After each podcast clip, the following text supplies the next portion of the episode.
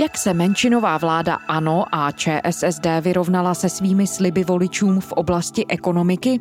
Podařilo se kabinetu vyrovnaně hospodařit se státními penězi, zavést důchodovou reformu, posílit investice anebo dobudovat klíčovou dopravní infrastrukturu, jak před čtyřmi roky sliboval ve svém programovém prohlášení?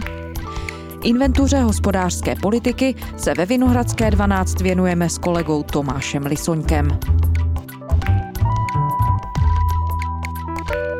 Je pondělí 6. září, tady je Lenka Kabrhelová a Vinohradská 12, spravodajský podcast Českého rozhlasu. Tomáš Lisoněk, vedoucí ekonomické redakce Českého rozhlasu. Ahoj Tomáši.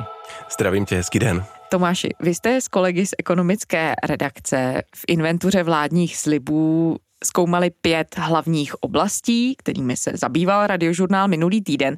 Můžeš říct, která témata to jsou a proč právě ona? Podívali jsme se hlavně na ta velká čísla, to znamená na státní rozpočet, na to, kolik peněz do něj přichází a kolik stát vydává na různé projekty. My jsme vycházeli z programového prohlášení vlády, které vzniklo v roce 2018 a rozebrali jsme si ty základní body. To znamená, z těch ekonomických to byl příslip vyrovnaných rozpočtů, změn zákonů o příjmových daní, zavedení respektive nastartování důchodové reformy, posílení investic a pak například také digitalizace, to znamená lepší přístup občanů, respektive lepší, snadnější komunikace občanů se státem a úřady. Pojďme začít státním rozpočtem. Dá se na něm popsat, jak vládě hospodaření v průběhu let šlo, jak se vyvíjelo. Vedl si kabinet dobře? Samozřejmě při tom hodnocení se nemůžeme vyhnout tomu, že tahle vláda se musela vypořádat s obdobím koronavirové pandemie. To znamená, ty rozpočty v letech 2018 2019. Tam všechno fungovalo tak nějak normálně, ta ekonomika rostla. I přesto ten rozpočet v roce 2019, kdy ekonomika šlapala dobře, tak skončil více než 20 miliardovým schodkem. Takže ten slib vyrovnanosti v tu chvíli se nedařil plně. Nepodařil se. Nepodařil se v tom roce 2019 a to, co přišlo po tom roce tak už s vyrovnaností nemělo společného vůbec nic, protože loni jsme skončili hospodaření téměř ve 400 miliardovém schodku, letos to bude ještě větší deficit, v příštím roce opět něco pod 400 miliard, takže to jsou řádově úplně jiná čísla než v těch předchozích letech. Stát loni hospodařil s přebytkem 61 miliard a 800 milionů korun. Konečný účet zveřejnilo ministerstvo financí. Je to nejlepší výsledek za dobu existence samostatného českého státu. Schválený rozpočet přitom počítal se 70 miliardovým schodkem. Lepší výběr daní a dobrá kondice ekonomiky pomohly podle ministra financí Andreje Babiše z hnutí Ano Česku k penězům. Budeme navrhovat, aby jsme samozřejmě použili na splacení dluhu. O použití peněz ale budou ještě rozhodovat poslanci. Podle premiéra Bohuslava Sobotky z ČSSD by měl jít na to, aby letos stát hospodařil vyrovnaně. Stát loni hospodařil s přebytkem 2 miliardy a 900 milionů korun. Podle ministerstva financí je to druhý nejlepší výsledek od roku 1996. Končí za rok 18 plusu 1,6% HDP. To je prostě unikátní číslo. Podle ministrině financí zahnutí Ano Aleny Šilerové stojí za úspěchem dobrý výkon ekonomiky, ale také hospodaření krajů, měst a veřejných institucí.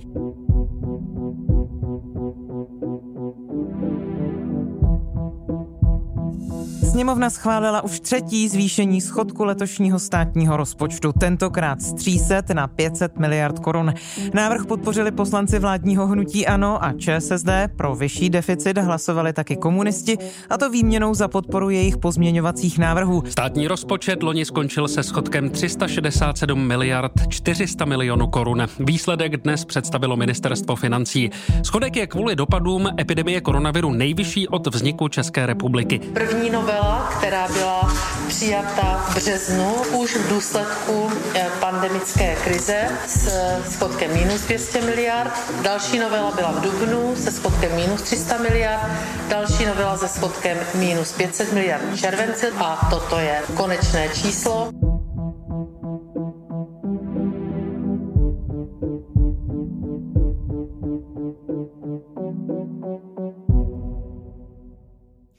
Jak důležitou roli, pokud sledujeme bilanci příjmů a výdajů státní kasy, hraje opatření, které současná vláda slibovala a pak ho tedy také splnila. A to je zrušení superhrubé mzdy. Co přesně to přineslo?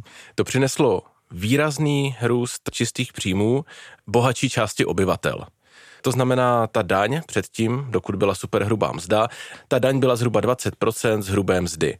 Najednou klesla na 15%. To znamená, že ta čistá mzda poměrně výrazně vzrostla.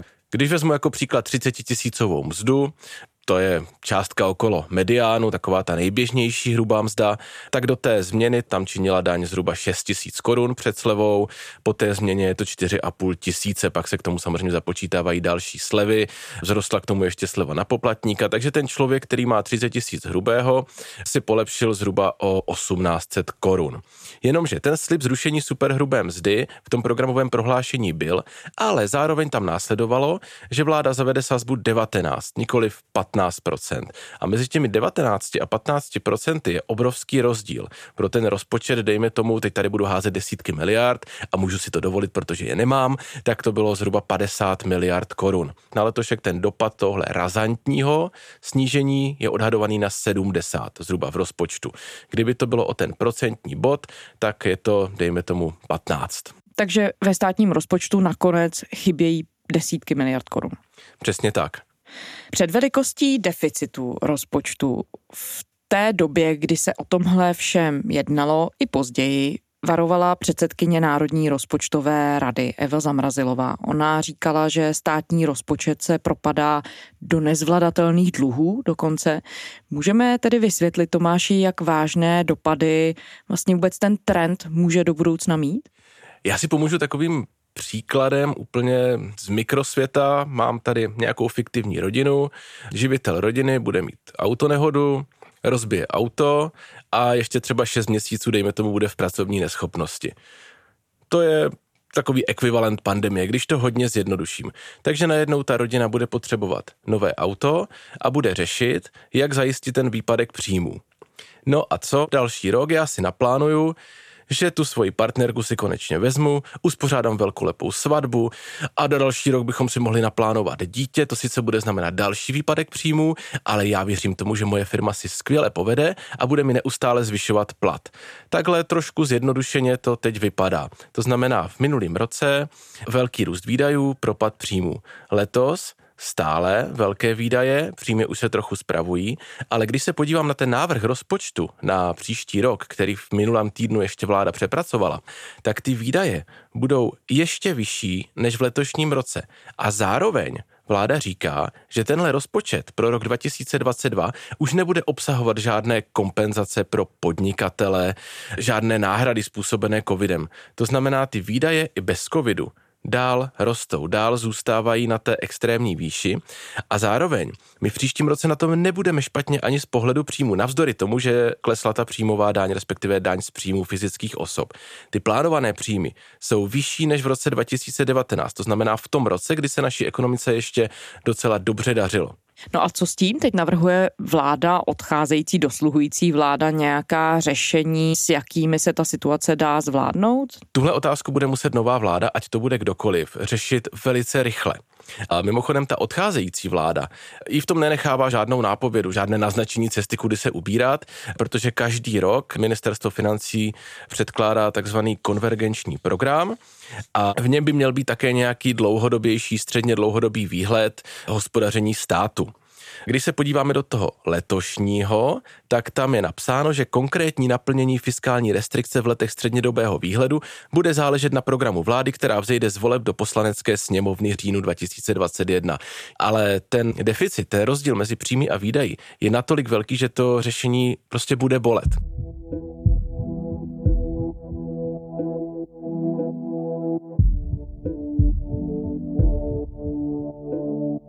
Podle analýz Evropské komise, pokud nebudeme konzolidovat tempem 0,9 eh, procentního bodu ročně, tak v roce 2030 přesáhneme hodnotu nikoli naší domácí dluhové brzdy, ale maastrichtského dluhového kritéria 60%. Národní rozpočtová rada, poradní orgán, který má nějakým způsobem dohlížet na to, jak stát hospodaří a jak si říkala, tak Eva Zamrazilová před tím, co se tady děje, dlouhodobě varuje, tak v minulém týdnu zveřejnila na svém webu takovou kalkulačku, kde si může každý nasimulovat, jak by se museli měnit daně, aby se to hospodaření státu dostalo do nějakých normálních čísel. Takže já jsem si to zkusil, vůbec jsem ty daňové poplatníky nešetřil, zvýšil jsem daň z příjmu firem, zvýšil jsem základní sazbu DPH, takže bychom si za většinu věcí připlatili, vrátil jsem nám daň z příjmu na těch původních 20%, bral jsem téměř všude, kde se dalo a stejně jsem si pomohl jenom zhruba o nějakých 100 miliard korun.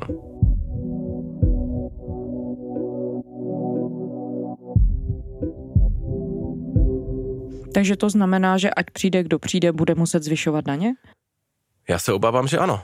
Druhou cestou je razantní osekání výdajů a to nebude tak jednoduché, protože ty výdaje, které rostly, to jsou třeba důchody, to jsou třeba platy učitelů. A žádná vláda neřekne, v minulých letech se to přehnalo, takže teď pár let budeme navyšovat důchody striktně podle toho valorizačního vzorce. Ta vláda to nemůže udělat. Ty důchody musí prostě růst. A stejně tak nemůžete říct učitelům, tak vy jste si polepšili za ty 3-4 roky o 10, o 15 tisíc, ale teď jsme zjistili, že na to nemáme, tak teď pět let nedostanete nic, takže bude to ohromně těžké. A myslím si, že opravdu jiná cesta, než poměrně citelný růst některých daní nás nemůže čekat. No ona Národní rozpočtová rada také připomíná v té souvislosti nutnost reformy důchodového systému, což je ta věc, na kterou si právě narazil. A je to mimochodem další věc, kterou si kabinet ANO a ČSSD vytknul jako jednu z priorit. Jak to se slibem důchodové reformy dopadlo? Dopadlo to tak, že vznikla komise pro spravedlivé důchody, v ní byly desítky odborníků z různých sfér lidské činnosti. Zadání a priority nové komise pro spravedlivé důchody, kterou dnes představila ministrině práce Jana Maláčová z ČSSD, kritizují některé opoziční strany i mnozí experti. Tým složený ze čtyři desítek zástupců stran, odborů, zaměstnavatelů, univerzit či neziskových organizací se má zaměřit na řešení problému nižších penzí žen a na předčasné důchody pro náročné profese.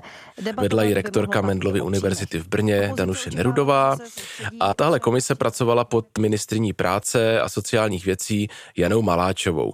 A je to taková zajímavost, když si člověk otevře ten úvodní web té komise, tak tam dole na stránce je portrét obou dám, zatímco Jana Maláčová chce garantovat důstojné a spravedlivé důchody a nechce zapomínat na současné generace důchodců, to znamená jinými slovy, chci přilepšit i těm současným, tak paní Nerudová tam uvádí, že musíme hledat dodatečné příjmy k zajištění udržitelnosti důchodového systému. Jsme trošku mimozemšťanem s tím důchodovým systémem v evropském srovnání, protože náš důchodový systém je zhruba ze 78% financován z pojistného a zbytek je dofinancováván ze státního rozpočtu. Cíle důchodové reformy, tak jak ji předkládáme a tak jak bychom vám rádi představili, tak jsou tři. Je to velký rozdíl oproti minulosti, kdy hlavní cíl důchodové reformy byla pouze finanční udržitelnost. My říkáme, finanční udržitelnost je důležitá, peníze jsou vždy na prvním místě, ale uh, tak, jak se na tom shodla i Komise pro spravedlivé důchody, máme další dva cíle a to je spravedlnost a také srozumitelnost. A už z tohohle nesouladu člověk cítí, že to nemohlo dopadnout jinak, než to dopadlo. To znamená, tady vzniklo něco, co paní ministrině označovala jako důchodovou reformu, ale reforma ve smyslu toho, jak zajistit důchody v příštích desítkách let, to nebyla. Podle ministrině financí zahnutí ano, ale Šilerové, ale není možné, aby vláda stihla do konce svého volebního období reformu schválit. Podle ní to bude úkol pro příští kabinet. Tato vláda prostě už nepřipraví komplexní důchodovou reformu. Nebudu vám lhát. Legislativní proces této zemi trvá v průměru 12 měsíců. My máme do voleb 11. Takováto důchodová reforma by chtěla opravdu debatu. Bude to úkol pro příští příští vládu. Ta reforma se zaměřila na to, jak odstranit ty největší nespravedlnosti v tom systému, jak pomoci lidem, kteří třeba neodpracovali dostatečně dlouhou dobu, nebo šli do důchodu brzy, nebo měli prostě nízký příjem a zajistit jim přilepšení toho současného důchodu, ale vlastně vůbec tam neřeší otázku, kde na ty důchody vzít do budoucna. A byl tohle i důvod, proč se nakonec na té podobě daňové reformy nedokázala shodnout samotná vládní koalice? Jeden z těch důvodů byl také to, že ta reforma reforma vyšla ven poměrně pozdě. Oni to představili někdy před koncem loňského roku, takže vůbec už nebyl čas to nějakým způsobem prodiskutovat v té koalici mezi těmi jednotlivými ministry. Pak samozřejmě paní ministrině Šlerová za ANO, která kandiduje v následujících parlamentních volbách, tam spočítala nějakou nejextrémnější variantu, kolik by celá ta důchodová reforma stála. Tuhle její argumentaci převzal pan premiér a předseda hnutí ANO Andrej Babiš a tím pádem bylo hotovo. Některé ty části té reformy samozřejmě paní ministrině pak předložila do sněmovny, ale to opět nejsou žádná dlouhodobá řešení. To je například takzvané výchovné, to je odchod do penze pro těžce pracující. To jsou takové kosmetické drobné úpravy, které neřeší vůbec nic. A vysvětlila vláda Tomáši v případě těchto dílčích opatření, právě co se týče toho výchovného nebo dodatečného zvyšování penzí v roce 2022, tak vysvětlil kabinet, kde na to navýšení vezme peníze a dá se vůbec takovéhle opatření provést bez té celkové reformy penzijního systému? Například u toho snížení daní z příjmu, tak tam byl předpoklad, že lidé budou mít více peněz, takže začnou víc utrácet. Když se podíváme na to, jak se vybírá daň z přidané hodnoty, to je jednoznačný důkaz toho, jestli utrácíme víc nebo míň, tak tam oproti Loňsku žádný výrazný nárůst není. Když se podíváme na to, jak rostou úspory lidí, tak ty stále rostou výrazně vyšším tempem než dřív. To znamená, že ti, kteří ty peníze dostali, tak je často nepotřebovali, nemají je za co utratit nebo je nechtějí utratit, tak si je šetří. No a u těch důchodů, u těch dílčích úprav verzí neslyšel jsem od vlády, kde na to vezme Konec konců i předsedkyně Komise pro spravedlivé důchody Danuše Nerudová tuhle nerovnováhu kritizuje. Čeští politici by měli mít do konce května příštího roku na stole propočítané varianty důchodové reformy, které navrhují jednotlivé parlamentní strany. Připraví je pracovní skupina složená z odborníků a pozorovatelů koalice i opozice. Novinářům to dnes řekl koordinátor tohoto týmu Vladimír Bezděk z České národní banky. Vláda dnes odsouhlasila hlavní body připravované důchodové reformy. Počítá s tím, že si lidé budou převádět část peněz ze státního průběžného systému do soukromých fondů. Ovšem, pouze v případě, že k této části částce přidají i něco ze svého. Vládní koalice předpokládá, že reforma se naplno rozeběhne za dva roky. Příští rok zanikne takzvaný druhý pilíř penzijní reformy z dílny někdejší pravicové koalice, pokud tento scénář podpoří Senát a podepíše prezident. Touto formou se rozhodlo spořit zhruba 85 tisíc klientů, kteří do něj nechali vyvést 3% odvodů z průběžného systému a přidali 2% vlastních úspor. O zrušení pilíře dnes rozhodla poslanecká sněmovna s tím, že důchodové fondy vstoupí do likvidace ve druhé půlce následujícího roku. Vložené peníze dostanou lidé zpět. Buď na... Tahle vláda ovšem nebyla jediná, která s tím slibem zavedení penzijní reformy nedošla až do konce nebo do toho uskutečnění té reformy. O té potřebnosti reformy důchodového systému se mluví uplynulých 20 let. Jaké důsledky další odklad té reformy může mít pro český stát, pro fungování státu, ale vůbec tedy následně i pro české občany? Klidně můžeme říct, že se o tom mluví 25 let. My jsme měli v těch předchozích dekádách nebo čtvrtstoletí poměrně velké štěstí, že ta výchozí situace v té polovině 90. let byla taková, že do důchodu ženy třeba odcházely v rozmezí 53 až 57 let, muži v 60. Ten věk se postupně navyšoval což poměrně dobře pomáhalo, aby ten systém pořád ještě fungoval. Na trh práce navíc přicházely v průběhu 90. a 0. let silné ročníky narozené v 70. letech, což znamená, že do toho systému pořád ti pracující odváděli dost peněz, aby ty penzisty uživili. Jenomže tady tahle příznivá souhra okolností nám v příštích letech pomalu skončí. My navíc teď máme slabou generaci narozenou někdy od poloviny 90. let do roku 2000 pět, dejme tomu, která přichází na ten trh práce, do důchodu odchází víc lidí, ta nerovnováha se začne zvětšovat a ty peníze začnou chybět. Jenom pro letošek v tom naplánovaném rozpočtu se počítá s tím, že na důchodech se vyplatí o 30 miliard víc, než se vybere na tom pojistném na důchodové pojištění. To ještě není žádná extrémně problémová částka. Tyhle deficity stát měl i dřív. Jenomže ta nerovnováha se bude čím dál tím víc zvyšovat. No a pak máme samozřejmě dvě možnosti. Buď řekneme těm lidem, kteří jsou v důchodu, omlouváme se, nezvládli jsme to, dostanete míň, což se ale samozřejmě, nebo aspoň doufám, nestane. A nebo ta druhá možnost, respektive máme tři možnosti. Ta třetí bude ta penzijní reforma, ale já zůstanu u těch dvou. Ta druhá možnost je, že my na ty důchody budeme muset někde vzít. To znamená opět zvýšení daní, zvýšení odvodů na sociální pojištění, které už teď jsou u nás hodně vysoké, případně nějaké posouvání hranice pro věk odchodu do důchodu. Pro konkurenceschopnou ekonomiku, která by potom zásobovala státní kasu také daňovými příjmy, je třeba funkční infrastruktura, shodují se experti. A toho se týká i další vládní slib, a to je zrychlení strategických staveb, zrychlení výstavby dálnic, silnic, železnic.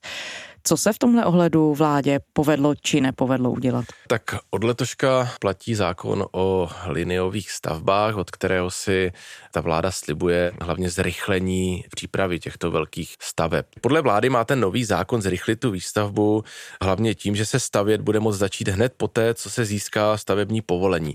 To znamená, že se nebude muset čekat na konec různých soudních sporů ohledně výkupu pozemků. Měla by ta příprava staveb, všechna ta územní rozhodnutí, stavební řízení, EIA, všechno by to mělo být rychlejší, protože ta samotná stavba, když už se někde kopne do země, tak to většinou plus minus pár měsíců se ten termín podaří dodržet. Ale to, než se do té země kopne, to je 10, 12, 13, 15, někde klidně i 20 let.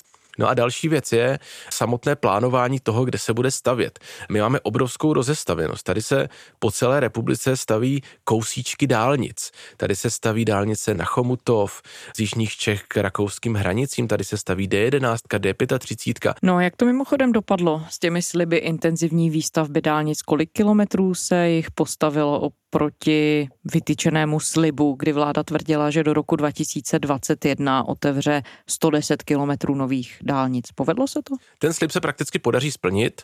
Bude to opravdu do konce roku, protože na otevření ještě čeká úsek Hradce Králové k Jaroměři a D35, to je taková ta paralelní dálnice s D1, ten první úsek od Hradce dál. Na druhou stranu musím říct, že v roce 2018 se odhadovalo to, co se otevře do roku 2021 poměrně jednoduše jednoduše, protože už buď přímo tam probíhaly nějaké práce, anebo byly těsně před zahájením. Už tam bylo všechno vyřešené. Takže ano, tenhle slib v tom počtu kilometrů se podaří plus minus možná nějaký kilometr opravdu dodržet. Podobný slib dávala vláda i co se týče vysokorychlostních železnic. Jak to dopadlo tam? Tam si troufám říct, že jsme se neposunuli vůbec nikam. Tady pořád se diskutuje o tom, kudy jednotlivé trasy povedou. Je to podobný případ jako u těch silnic. Tady se na jedné straně republiky mluví o vysokorychlostní železnici Brno-Přerov, Ostrava, na druhé straně republiky Praha, Ústí nad Labem, Drážďany a třeba konkrétně tady u téhle trasy do Německa tak se řeší, kterou cestou to povede, jakým způsobem projde ta železnice Ústím. Samozřejmě ty obce na trase z toho často nemají žádnou radost, protože vysokorychlostní železnice není něco, kde by vám ten vlak zastavoval pomalu na každé mezi, ale opravdu tam bude zastávka Praha, pak bude Ústí nad Labem, pokud bude teda vůbec, pak budou Drážďany. Takže ty obce v tom nevidí žádný přínos pro ně a tak vlastně nemají moc důvodu, aby tuhle trasu podporovali protože ta železnice jim neodvede z té obce žádnou dopravu, jako třeba obchvat nebo dálnice. My jsme tu teď s tebou zmapovali pár dílčích částí celé té velké inventury, kterou jste se zabývali. Ty, kdyby si to jako ekonomický novinář měl dát do nějakého kontextu, jak na tom vláda s plněním slibů v ekonomické oblasti vlastně je, v jakém stavu ekonomiku svým nástupcům zanechává? A dá se připojit i srovnání s předchozími kabinety. Je to výrazně odlišná situace, než v jaké jsme byli před čtyřmi, před osmi lety.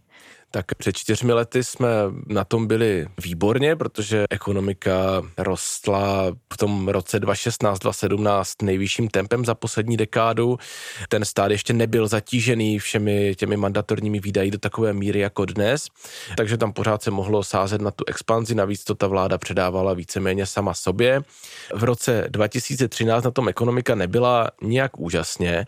Na druhou stranu ty úspory, které provedla nečasová vláda v těch letech 2010 až 2013, ano, na jednu stranu přidusili tu ekonomiku, na stranu druhou z toho ta následující vláda mohla dlouhé roky těžit.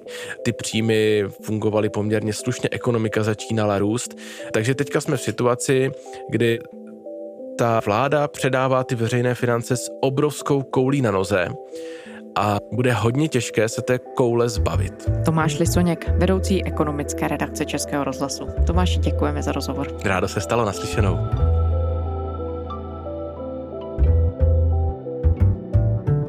A to je z pondělní Vinohradské 12 vše.